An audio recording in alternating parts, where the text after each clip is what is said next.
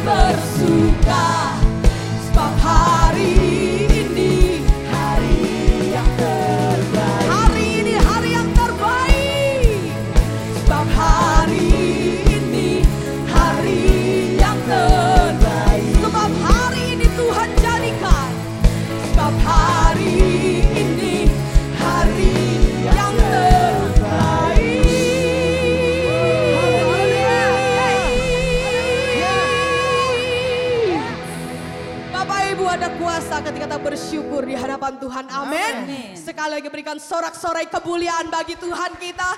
Lebih lagi kita mau bersyukur bagi dia. Haleluya. Semua boleh tepuk tangan.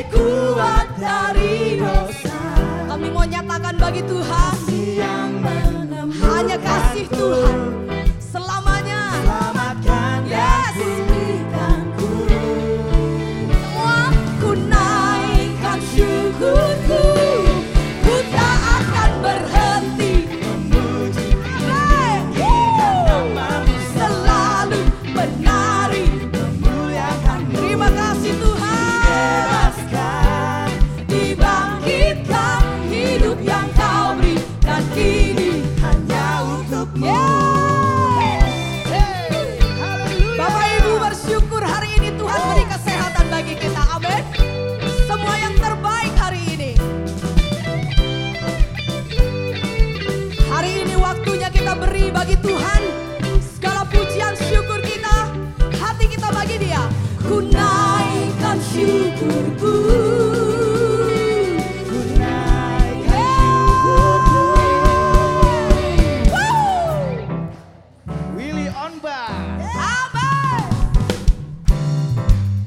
Kita semua di tempat ini Bahkan Bapak Ibu di rumah. Jangan pernah berhenti. Kita mau menari bersuka cita bersama dengan Tuhan kita. kasih buat setiap kesempatan yang Tuhan beri bagi kami. Ku tak akan berhenti.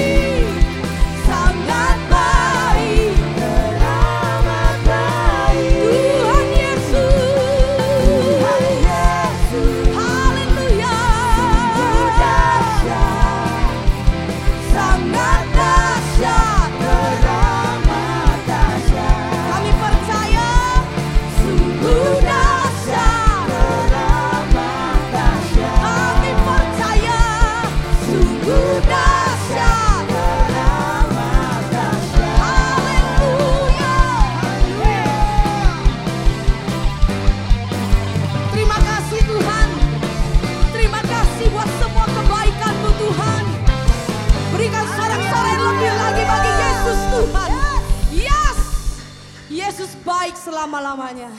Amin. Silahkan duduk Bapak Ibu Saudara. Kita mau terus sembah Tuhan kita pagi hari ini. Teduhkan setiap hati kita pagi hari ini. Cari wajah Tuhan lebih lagi. Selama Tuhan masih berikan nafas hidup bagi kita. Mari kita hidup bagi Tuhan selama-lamanya menyatakan kasihnya, menceritakan kebaikannya. Terlebih lagi, bersyukurlah buat keselamatan yang Tuhan beri bagi kita. Dan dia kebenaran selama-lamanya. Haleluya. Yesus kau kebenaran yang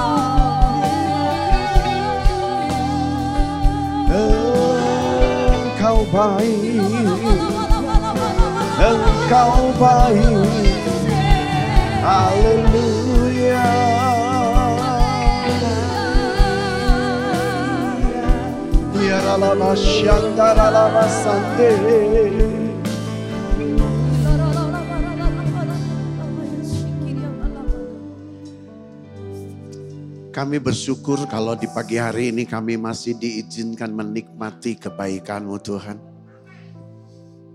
Sehingga pada pagi hari ini kami boleh bersama-sama berhimpun di rumah-Mu.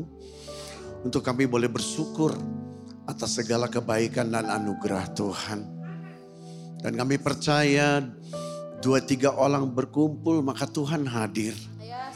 Karena kehadiran Tuhan adalah lebih penting dari segala di dalam hidup kami. Terima kasih Tuhan Yesus.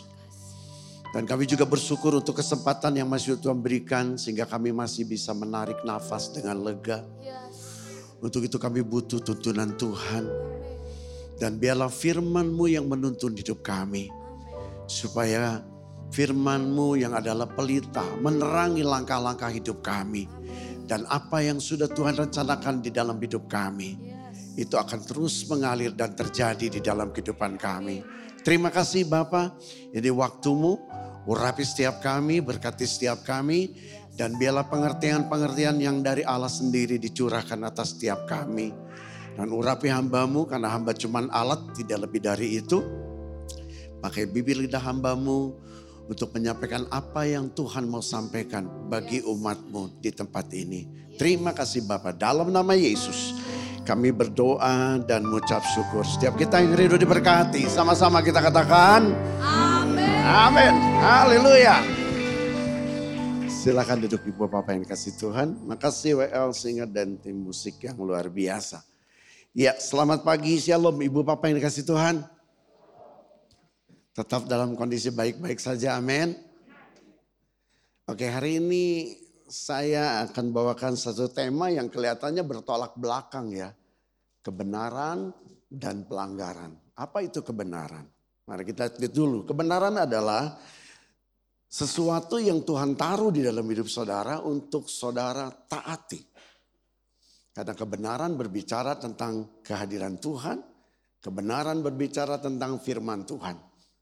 Selama kebenaran itu dihidupi, maka kebenaran itu akan menjadi sebuah kisi-kisi di dalam hidup saudara dan saya dan akan tetap menuntun saudara untuk tetap ada di dalam rencana Tuhan. Setuju katakan amin. Dan lewat kebenaran saudara akan belajar bagaimana mempraktekkan apa yang Yesus mau saudara kerjakan. Contoh, ketika saudara disakiti, maka kebenaran firman Tuhan berkata, ampuni orang yang menyakiti berkati orang yang menyakiti. Itu kebenaran. Dan selama saudara bisa lakukan itu, maka saya percaya kita tidak akan pernah kehilangan damai sejahtera. Amin. Nah, tetapi masalahnya adalah seperti yang manusia kita lihat di muka bumi ini, ada undang-undang, pasti ada yang melanggar. Nah, demikian juga dengan firman Tuhan. Waktu Tuhan turunkan kebenaran di dalam hidup saudara dan saya sebagai orang-orang percaya, kita hari ini mau introspeksi. Apakah kita berdiri tetap menghidupi kebenaran atau berdiri di posisi yang melanggar firman Tuhan? Ya, Ibu Bapak mari lihat begini pengertiannya. Kebenaran atau saudara dijadikan orang benar bukan karena perbuatan baik kita kan? Ya, kita sepakati itu dulu. Kebenaran yang ditaruh dalam hidup saudara sebagai orang benar bukan karena kita pelayan Tuhan. Bukan karena kita rajin ibadah. Bukan karena kita rajin baca Alkitab. Bukan karena kita hamba-hamba Tuhan, pelayan-pelayan Tuhan, pendeta, gembala sekalipun. No. Kebenaran itu diberikan kepada orang-orang yang mengaku Yesus sebagai Tuhan dan Juru Selamatnya yang hidup. Maka dia dibenarkan di dalam hidupnya. Lewat apa? Pengorbanan Yesus di atas kayu salib. Setuju ya? Nah, apa tugas saudara dan saya? Ya menghidupi kebenarannya. Jadi sebagai orang benar, hanya satu hal untuk membuat saudara dan saya tetap menikmati keselamatan dari Tuhan. Hidupi kebenaran. Amin. Nah, bagaimana dengan pelanggaran? Alkitab jelas tulis begini, orang yang jatuh di dalam dosa adalah orang yang melanggar hukum-hukum Tuhan. Nah ini yang kita simak bersama, mari kita lihat ayatnya. Di dalam 1 Yohanes 1 ayat 14. Di 1 Yohanes 3 ayat 4. Yuk baca sama-sama. 2, 3. Setiap orang yang berbuat dosa melanggar juga hukum Allah. Sebab dosa ialah pelanggaran hukum Allah. Jadi ketika kita melanggar, sebentar, apa itu melanggar? Melanggar itu dalam kamus bahasa bahasa Indonesia berbicara gini, menabrak aturan main yang sudah ditetapkan. Jadi sebetulnya orang-orang percaya itu sudah tahu aturan-aturan apa yang tidak boleh dilanggar sebetulnya. Nah, kalau kita langgar berarti kita sedang menabrak aturan-aturan yang sudah Tuhan taruh di dalam hidup saudara dan saya. Dan apa akibatnya? Kita akan jatuh di dalam dosa. Pertanyaannya, Pak, apakah sebagai orang percaya yang namanya manusiawi, kita tidak boleh jatuh dalam pelanggaran. Nah, mari kita lihat. Kita akan belajar bersama-sama ya bahwa ada hal-hal yang seharusnya kita jaga baik-baik supaya kita tidak jatuh di dalam pelanggaran. Tetapi pada saat kita jatuh dalam pelanggaran, ada hal yang harus saudara dan saya kerjakan. Salah satunya adalah cepat berbalik dan hidupi pertobatan. Setuju katakan amin. Nah mari kita lihat ayatnya dalam Yehezkel 33 ayat 12. Yuk baca sama-sama. Dua, tiga. Dan engkau anak manusia Katakanlah kepada teman-temanmu sebangsa, kebenaran orang benar tidak menyelamatkan. Stop dulu, kok aneh ya? Ayat ini ngomongnya, kebenaran orang benar apa? Perhatikan di sini, bukan titik itu. Itu bicara ada koma. Jadi kebenaran orang benar tidak menyelamatkan dia. Terus pada waktu ia jatuh dalam, artinya orang-orang benar pun tidak kebal ya untuk kita menghadapi hidup ini dengan baik. Kalau kita tidak jaga-jaga baik-baik hidup kita di dalam Tuhan, kita bisa jatuh dalam pelanggaran. Ya, terus dua tiga dan kejahatan orang jahat tidak menyebabkan dia tersandung pada waktu ia bertobat dari kejahatannya dan orang benar tidak dapat hidup karena kebenarannya pada waktu ia berbuat dosa. Saudara sekali lagi perhatikan, saudara jadi orang benar bukan karena perbuatan baik kita, bukan karena usaha kita. Semua karena anugerah Tuhan di atas kayu salib. Amin. Tapi tugas saudara dan saya adalah jaga hidup di dalam kebenaran. Nah ternyata Alkitab tulis begini. Bahwa pada saat kita tidak menghidupi kebenaran. Lihat kebenaran itu tidak menyelamatkan saudara. Saudara akan bisa jatuh di dalam pelanggaran. Tapi poin yang pertama ini mari kita cepat berbalik. Berbeda dengan poin yang di bawah. Dan orang benar tidak dapat hidup. Kata hidup ini adalah gini. Orang yang menghidupi. Ya pelanggaran-pelanggaran yang merupakan adalah dosa. Dan dikatakan pada waktu ia melakukan banyak hal yang menentang firman Tuhan. Nah jadi saya tulis begini ibu bapak, mari kita bedakan antara jatuh dalam pelanggaran dan hidup di dalam dosa. Apa maksudnya? Banyak orang menyalahkan kondisi kan, karena kondisi begini saya jatuh dalam dosa. Bisnis saya hancur karena saya melakukan hal-hal yang menentang firman Tuhan. Keluarga saya berantakan karena saya tidak membuat keluarga ini baik-baik, tidak kudus di dalam menjaga keharmonisan keluarga. Kenapa? Karena istri begini, karena suami gini, karena ekonomi gini. Banyak hal kita salahkan situasi dan kondisi. Padahal kita jelas sekali katakan selama kita bisa jaga baik-baik hidup saudara dan saya di dalam kebenaran. Saya yakin kita akan tetap ada di dalam kasih karunia Tuhan. Amin. Nah untuk itu bagaimana ketika kita jatuh dalam pelanggaran. Alkitab tulis gini, bangkit kembali. Setiap kali kita jatuh, saudara harus sadar. Ini salah, ini sudah nabrak aturan main Tuhan. Balik, bangkit kembali. Itu kondisi saudara masih di kondisi jatuh. Tapi jangan menghidupi dosa. Karena kalau kita sudah menghidupi dosa, Ibu bapak berkali-kali saya katakan ketika saya konseling dengan banyak orang. Orang itu susah melepaskan ikatan dosa. Karena dosa itu sangat enak untuk dinikmati sisi manusia kita. Jadi hari ini kita belajar bersama-sama bagaimana kita betul-betul hidup di dalam kebenaran supaya rencana Tuhan itu akan terus mengalir di dalam hidup kita dan saudara dan saya menikmati janji-janji Tuhan. Amin. Nah, mari kita lihat di dalam antara jatuh dalam pelanggaran dan hidup di dalam dosa. Lihat Amsal 24 ayat 16, firman Tuhan berkata gini. Sebab berapa kali? Tujuh kali orang benar jatuh. Namun ia, nah perhatikan. Jatuh di sini bukan di pelanggaran yang sama. Sekali lagi. Orang bisa jatuh dalam pelanggaran mungkin karena perbuatan orang lain. Atau karena kecerobohan kita. Atau karena sesuatu hal keadaan. Bisa saja. Tapi Alkitab tulis begini. Bangun kembali. Bangkit kembali. Tapi jangan jatuh di dosa yang sama. Maaf kata. Ada istilah ngomong gini. Keledai saja yang bodoh tidak pernah jatuh di lubang yang sama. Jadi Jangan memakai ayat ini, wah kan tujuh kali boleh. Jatuh lagi dalam perjinahan. Besok bertobat. Lusa jatuh lagi dalam perjinahan lagi. No, no, itu sudah menghidupi dosa. Tapi setiap kali saudara merasa menabrak batasan-batasan yang merupakan koridor di dalam hidup kita untuk tetap hidup di dalam anugerah Tuhan. Cepat berbalik. Dan Alkitab katakan begini, sebab tujuh kali orang benar jatuh namun ia bangkit kembali. Tetapi Lihat, orang fasik akan roboh dalam bencana. Apa itu orang fasik? Orang yang tahu Tuhan tapi tidak mengakui tentang keilahian. Orang fasik tahu kebenaran tapi dia tidak mau menghidupi kebenaran. Orang fasik adalah orang yang hidup di dalam dosa tapi tidak mau mengakui bahwa dia jatuh di dalam dosa. Orang fasik adalah orang yang merasa sok paling suci. Maka orang-orang seperti ini Alkitab tulis dia akan roboh di dalam bencana.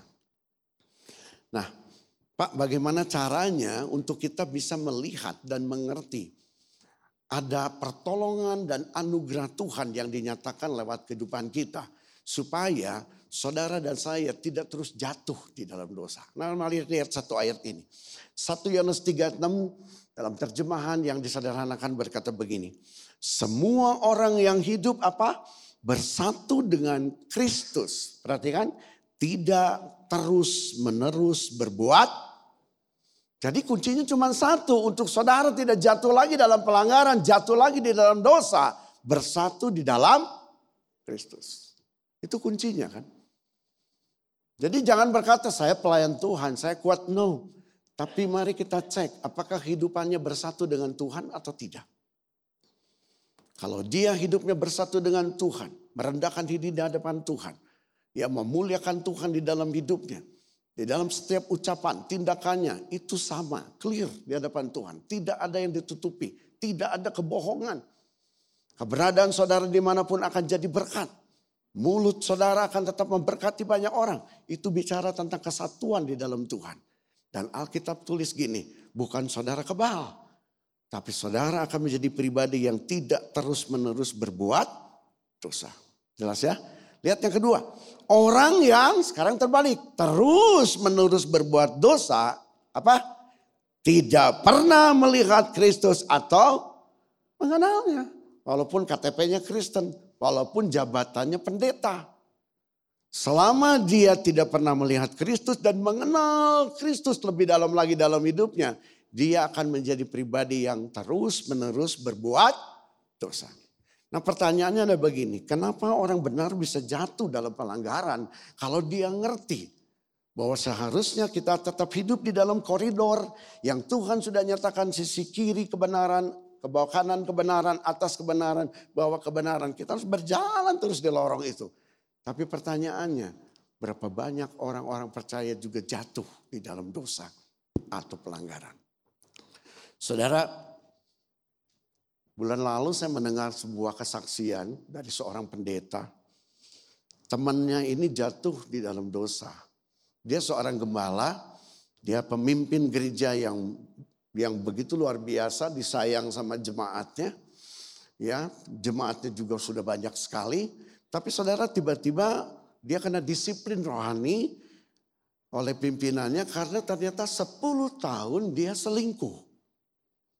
Saya bisa bayangkan, banyak orang bertanya, dia pendeta loh, dia khotbah loh, dia pelayanan, dia doain orang, dia tumpang tangan.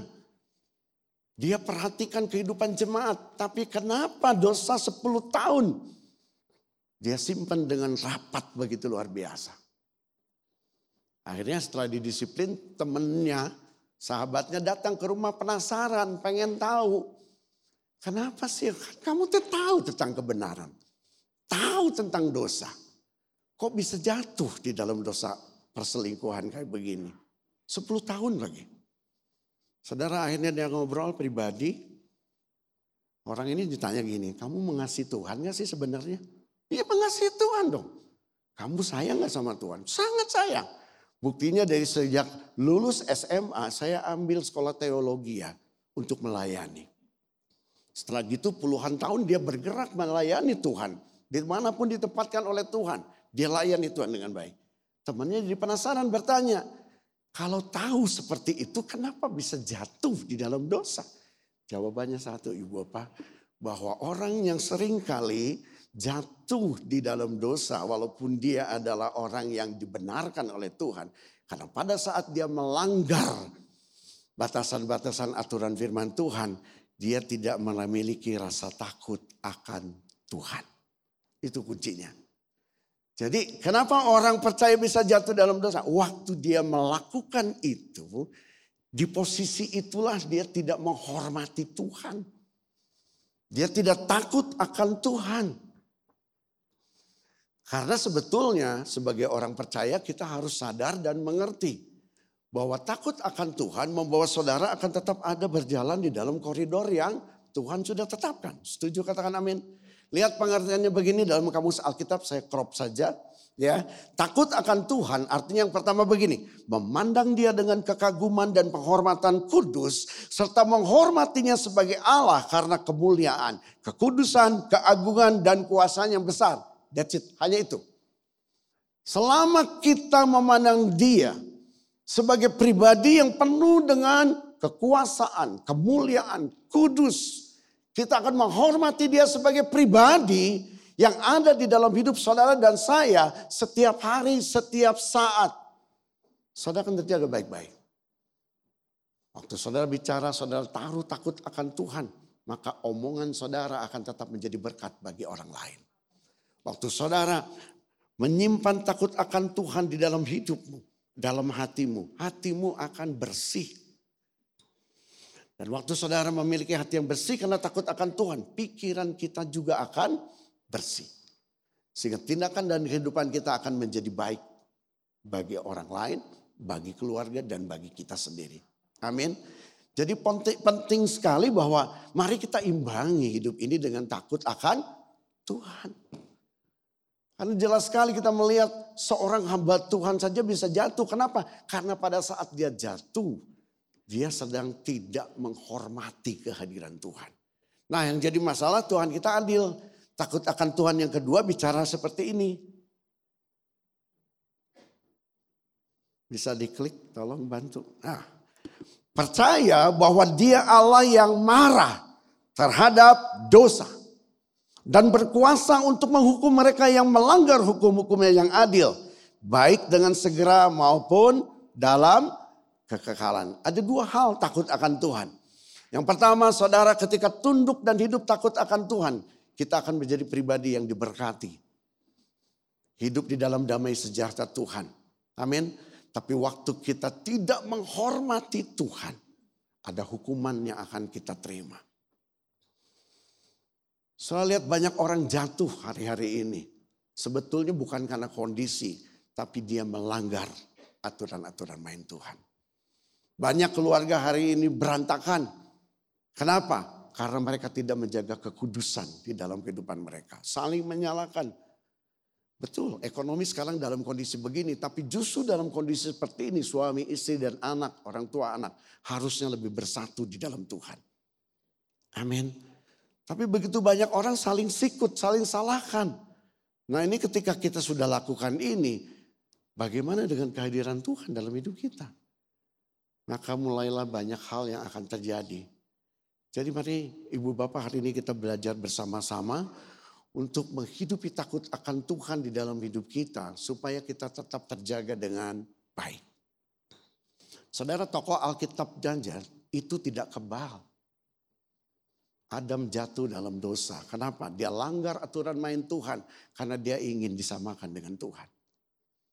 Banyak Saul jatuh dalam dosa karena dia tidak menghormati kehadiran Tuhan. Ya banyak.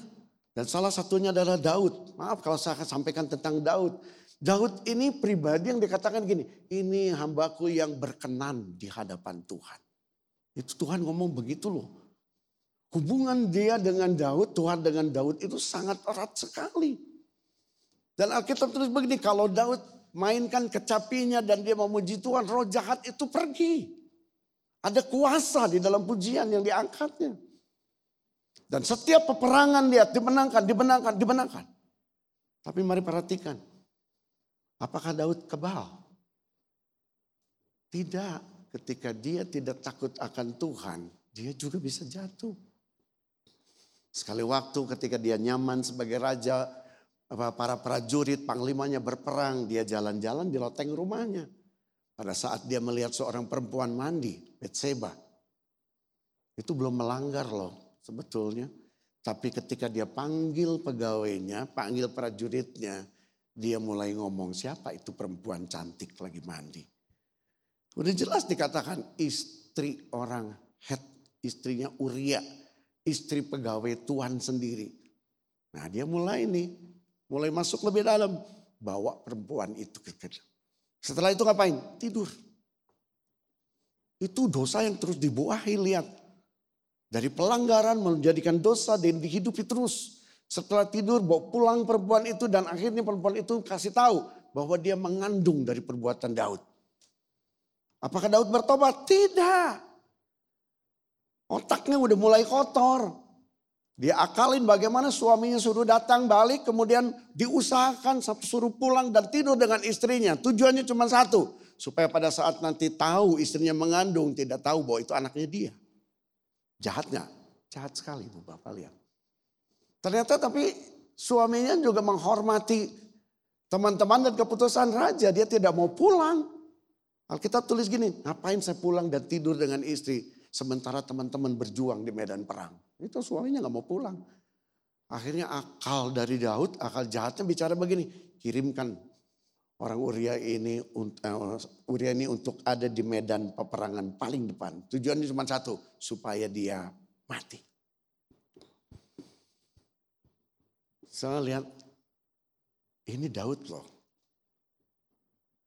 Ketika dia tidak takut akan Tuhan, dia bisa jatuh di dalam dosa. Amin. Yuk jaga baik-baik hidup saudara dan saya. Amin. Nah Alkitab tulis dengan keras begini. Waktu Daud jatuh dalam dosa. Alkitab tulis begini. Engkau sedang menghina aku kata Tuhan. Wow. Dilihat ayatnya yuk. 2 Samuel 12 ayat 9 10. Tapi baca dulu ayat 9 ya. 2, 3. Mengapa engkau menghina Tuhan dengan melakukan apa yang jahat di matanya. Uria orang Het itu dia pakan, kau biarkan ditewaskan dengan pedang. Istrinya kau ambil menjadi istrimu dan dia sendiri telah kau biarkan dibunuh oleh pedang Bani Amon. Jadi perlu perhatikan begini ibu bapak yang dikasih Tuhan. Waktu kita tidak hidup takut akan Tuhan, kita jatuh dalam pelanggaran, kita tabrak kisi-kisi aturan main yang sudah Tuhan taruh, kemudian kita hidupi pelanggaran itu dalam merupakan dosa, Alkitab tulis begini, engkau sedang menghina Tuhan. Kemudian saya cari bahasa aslinya, kata menghina itu apa? Di dalam bahasa Ibrani itu bicara tentang bazah. Dan tulisannya jelas sekali gini. Berarti memandang rendah, menganggap tidak penting atau meremehkan. Jadi saat Daud melihat seorang perempuan mandi kemudian dia tidur, Saat itu sebetulnya tingkah lakunya sedang meremehkan Tuhan. Tidak menghargai Tuhan. Tidak penting Tuhan itu hadir di dalam hidup dia. Bukankah itu yang kita kerjakan juga saat kita melanggar aturan main Tuhan. Kita tahu ini salah tapi kita kerjakan. Dan Alkitab jelas katakan engkau sedang menghina Tuhan. Karena engkau sedang tidak memandang dia sebagai Tuhan di dalam hidupmu. Engkau sedang meremehkan kehadirannya. Wow ini keras sekali Ibu Bapak. Dan akibatnya apa? Kita percaya ada hukuman yang diterima oleh Daud. Di ayat selanjutnya bicara begini. Ayat 10. Yuk baca sama-sama. Dua, tiga. Oleh sebab itu pedang tidak akan menyingkir dari keturunanmu sampai selamanya. Karena engkau telah menghina aku. Dan mengambil istri Uria orang Het itu untuk menjadi istri. Saya lihat sejarahnya Daud bertobat sejak saat itu. Tapi Alkitab tidak tulis dia jatuh lagi dalam dosa. Tetapi hukuman itu terus berlangsung. Keluarganya hancur, anaknya saling bunuh, lihat istrinya gudik-gudiknya maaf ditidurin sama anaknya, pegawainya semua. Dan bahkan Alkitab tulis kata gini, Daud tidak boleh bangun bait Allah karena tangannya sudah penuh dengan dosa. Dan yang boleh membangun adalah Salomo. Daud hanya menjadi penasehat. Hukuman itu tetap ada ibu bapak. Jadi kita perlu berhati-hati dalam hal ini. Setuju kan amin? Oke jadi statementnya saya tulis begini. Mari hidup di dalam kebenaran dan harus disertai dengan rasa takut akan Tuhan. Nah kunci yang kedua, ketika saudara takut akan Tuhan, takut akan Tuhan menjaga saudara terhindar dari tipu muslihat iblis. Kita masih hidup di dunia kan, berapa banyak kita bergaul, kita tidak tahu ini orang baik, orang orang nggak baik, kita tidak tahu loh. Tapi banyak iblis itu hadir di dalam hidup orang-orang percaya bukan sesuatu yang mengerikan tampang mukanya, tetapi sesuatu yang menggiurkan. Dan itu Alkitab tulis gini, itulah jerat. Nah takut akan Tuhan membuat saudara akan terlepas dari jerat. Istilahnya kalau lihat seorang nelayan, dia akan lemparkan jaring. Kalau ada ikan masuk di jaring itu, ikan itu tidak bisa keluar. Sama. Dalam kehidupan orang percaya, berapa banyak iblis mendebar jerat di dalam hidup kita. Lewat sesuatu yang mengenakan di sisi manusia kita. Lagi kondisi gini, ekonomi lagi begini, tiba-tiba datang orang. Mau nggak bisnis begini? Sekali bisnis cuannya gede banget nih. Tapi kita tahu ini melanggar hukum Tuhan. Nah pada saat kita terima itu jerat iblis sudah mulai masuk di dalam hidup kita. Ya, Oke lihat di dalam Amsal 14:27, mari baca sama-sama. 23. Takut akan Tuhan adalah sumber kehidupan sehingga orang terhindar dari tuh jelas sekali. Saudara mau terhindar dari tipu muslihat iblis? Mari hidupi kebenaran dan selaraskan dengan takut akan Tuhan. Amin.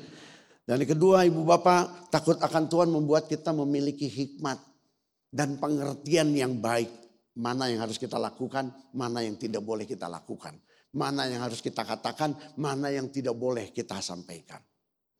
Mana yang harus kita hidupi, mana yang tidak boleh kita hidupi. Itu hikmat yang benar. Dan hikmat diperoleh ketika saudara takut akan Tuhan. Ya, Permulaan hikmat adalah takut akan Tuhan. Semua orang yang melakukannya berakal budi yang baik. Puji-pujian kepadanya tetap untuk selamanya. Jadi pertanyaannya, ibu bapak sekali lagi kita menjadi orang benar karena dibenarkan oleh darah Yesus. Amin. Tapi tugas saudara dan saya adalah menghidupi kebenaran. Dan salah satunya untuk kita tetap stay di dalam kebenaran, tetap berjalan di dalam koridor yang Tuhan nyatakan sebagai aturan mainnya Tuhan. Hiduplah takut akan Tuhan. Supaya kita tidak melanggar apa yang sudah Tuhan nyatakan. Ingat sekali lagi pelanggaran yang dilakukan oleh setiap manusia itu sedang menghina Tuhan. Tapi ketika saudara sadar, cepat berbalik.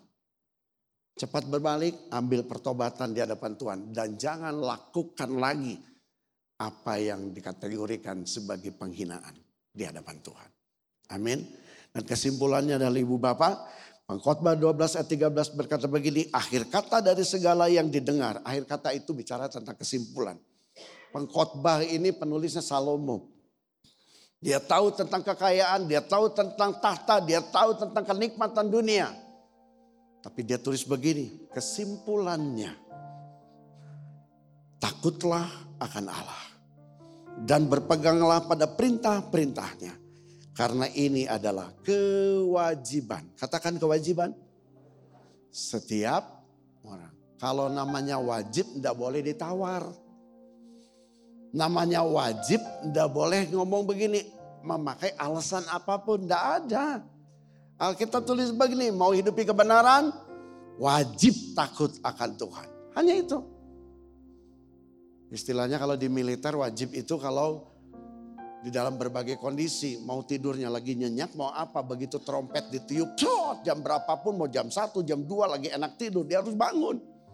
Kenapa? Itu kewajiban bagi dia untuk tunduk kepada perintah atasannya. Demikian juga dengan hidup saudara dan saya. Untuk kita tetap menikmati kebaikan Tuhan. Mari selaraskan kebenaran dalam hidup saudara dengan takut akan Tuhan. Amin. Kalau hari ini di antara ibu bapak masih hidup di dalam dosa, cepat bertobat. Selama Tuhan masih memberikan kesempatan di dalam hidup kita. Amin ibu bapak. Mari bangkit berdiri. Yesus kau kebenaran yang menyelamatkanku. Kau memberikanku hidup dan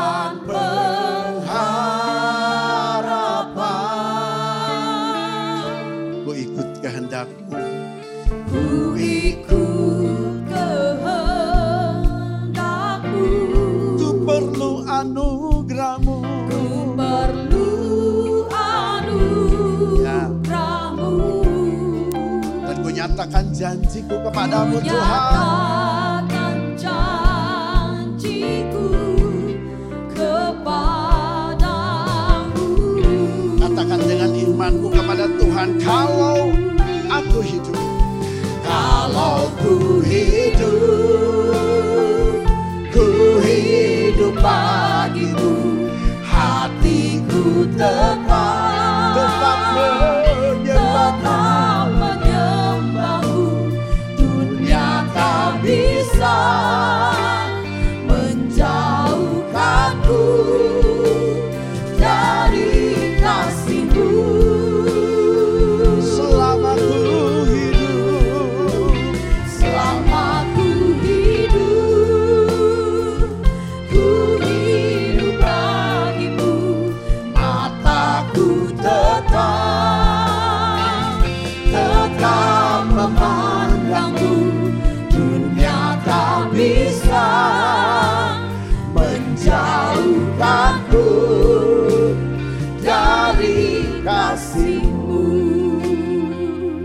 Saya nyanyikan ini. Yesus kau kebenaran.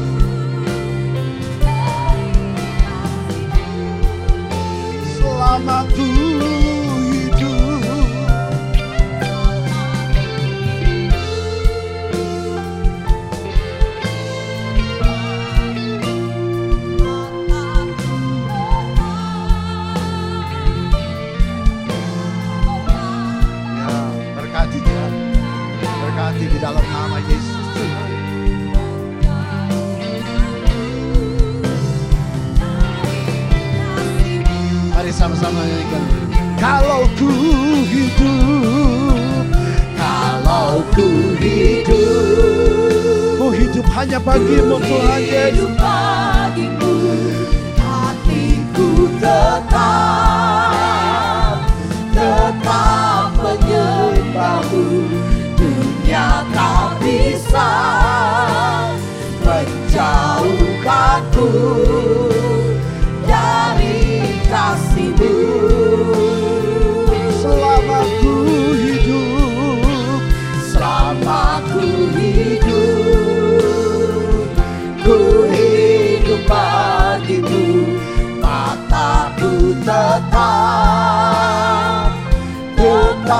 Memandangmu dunia tak bisa menjauhkanku?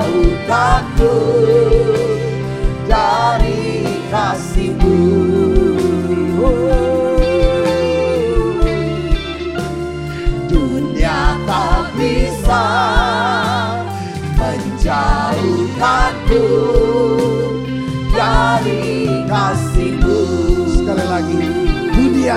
bisa menjauhkanku dari kasihmu. dunia tak bisa menjauhkanku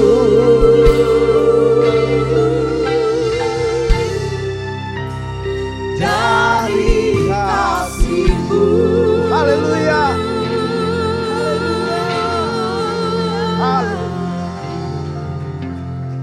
Mari kita berdoa Ibu Bapak. Biarlah pujian ini boleh menjadi statement setiap kami. Kami mau hidup di dalam Tuhan. Menghidupi kebenaran. Karena itulah tugas dan tanggung jawab kami untuk ikut Tuhan. Proses menghidupi kebenaran adalah membuktikan saudara dan saya taat kepada perintahnya. Dan Tuhan Yesus itu baik. Sehingga dia memberikan aturan-aturan yang seharusnya tidak boleh kita langgar. Agar hidup saudara dan saya tetap ada di dalam rencananya. Tapi firman Tuhan berkata ketika kita pun melanggar, cepat berbalik. Cepat berbalik, minta pengampunan. Karena satu Yohanes satu berkata, asal kau akui dosa-dosamu di hadapan Tuhan. Maka semerah kermisi dosamu juga akan dibuat putih oleh Tuhan. Itulah kebaikan Tuhan. Tapi perintah Tuhan yang paling tegas adalah jangan menghidupi dosa. Dosa dimulai dari pelanggaran kecil. Tapi pelanggaran kecil itu kalau terus dihidupi akan bergulung, bergulung menjadi besar seperti bola salju. Dan jelas sekali katakan pada saat itulah engkau sedang menghina Tuhan. Karena engkau tidak menghargai kehadiran Tuhan di dalam hidupmu. Bapak hari ini kami mengakui kami bukan manusia yang hebat. Kami penuh dengan kelemahan. Untuk itu kami butuh kehadiran Tuhan ada di dalam hidup kami. Jagai mulut kami, jagai hati kami, jagai pikiran kami. Agar apa yang keluar dari hidup kami berdasarkan hati, pikiran dan mulut serta tindakan kami. Itu hidup karena takut akan Tuhan. Menjadi berkat bagi keluarga kami, menjadi berkat bagi komunitas, bagi teman-teman, bagi gereja Tuhan, bagi bangsa ini. Untuk itu kami minta biarlah roh kudus selalu hadir. Menjaga kehidupan kami hari lepas hari. Berkati umatmu di tempat ini. Agar kekudusan dari Tuhan terus turun dan mengalir. Setiap keluarga menikmati keharmonisan keluarga dengan baik. Karena Tuhan jaga keluargamu baik-baik. Ingat jangan terjerat oleh tipu muslihat iblis. Iblis hadir di dalam hidup manusia bukan merupakan sesuatu yang menakutkan, tetapi sesuatu yang manis, sesuatu yang enak untuk dinikmati sisi manusiamu.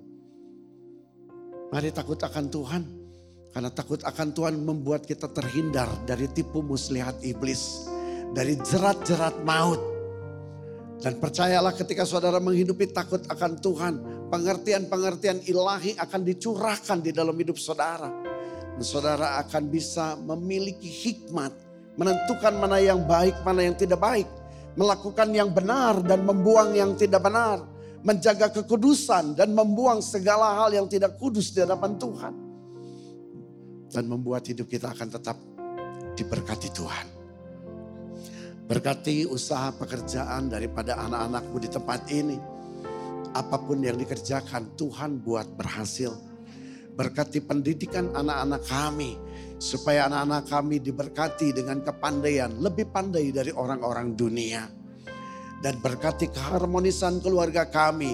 Supaya kami tetap menghidupi janji pernikahan kami di hadapan Tuhan. Dan biarlah kasih karunia Tuhan memberkati hidupmu hari lepas hari. Berkati seluruh para pengerja. Berkati penggembalaan. Berkati setiap kami semua yang melayani. Jaga kami Tuhan. Supaya kami pun tetap bisa menjadi seorang pelayan Tuhan yang benar di hadapan Tuhan. Dan kami juga mau berdoa bagi para pemimpin rohani kami. Tuhan jagai kami semua. Semua gembala cabang, wakil gembala, kadep, kordep, guru-guru sekolah minggu, para pelayan Tuhan, pengurus tin, segeneo, dewasa muda, ibadah pria, ibadah WBI. Biarlah Tuhan jagai pengurus-pengurusnya. Supaya lewat pelayanan dilakukan nama Tuhan dipermuliakan. Tuhan juga terlebih-lebih menjaga para pendoa syafaat. Jaga kehidupannya Tuhan supaya hidup mereka tetap didapati benar di hadapan Tuhan. Sehingga doa yang diangkat pasti dijawab oleh Tuhan. Terima kasih Bapak. Kami juga berdoa untuk bangsa dan negara kami. Kami tahu kami ada di negara ini semua karena rencana Tuhan. Biarlah lewat doa-doa pribadi. Maka Tuhan akan memelihara bangsa ini. Menjaga bangsa ini dengan damai sejahtera Khususnya di dalam menghadapi pemilu tahun depan. Biarlah semua ada di dalam kendali Tuhan. Siapa pun yang menjadi pemimpin. Kami tahu. Biar yang datang dari Tuhan. Karena itu pasti yang terbaik bagi bangsa ini. Juga berdoa untuk setiap persembahan yang diberikan oleh jemaatmu di tempat ini. Berkati tangan-tangan yang sudah memberkati, memberikan persembahan. Baik itu persembahan kasih, perpuluhan, diakonia, misi dan lain sebagainya. Tuhan berkati berlipat kali ganda. Memberkati juga persembahan ini biarlah dikelola dengan takut akan Tuhan. Sehingga semua bisa dipakai untuk melebarkan kerajaanmu. Terima kasih Bapak. Engkau baik, engkau sungguh baik bagi setiap kami. Sebentar kami akan kembali ke tempat kami masing-masing. Tapi sebelum pulang kami akan terima berkat Tuhan. Mari buka hati dan angkat kedua tanganmu. Ibu Bapak yang dikasih Tuhan. Hiduplah di dalam kebenaran firman Tuhan. Percayalah bahwa Tuhan itu hadir menjaga hidup saudara dan saya. Untuk membuat hidup kita tetap ada di dalam rencananya. Dan menikmati damai sejahtera, kebaikan dan anugerah Tuhan. Untuk itu pulang dan terimalah berkat yang berlimpah-limpah dari Allah Bapa melalui cinta kasih dari Tuhan Yesus Kristus dan melalui persekutuan yang indah dan manis dengan Allah Roh Kudus menyertai hidup kita semua mulai pagi hari ini sampai Tuhan Yesus menjemput kita di awan-awan yang permai bahkan sampai selama lamanya setiap kita yang sudah terima berkat Tuhan sama-sama kita katakan Amin. Selamat hari Minggu, terima kasih untuk kehadirannya. Tuhan Yesus memberkati.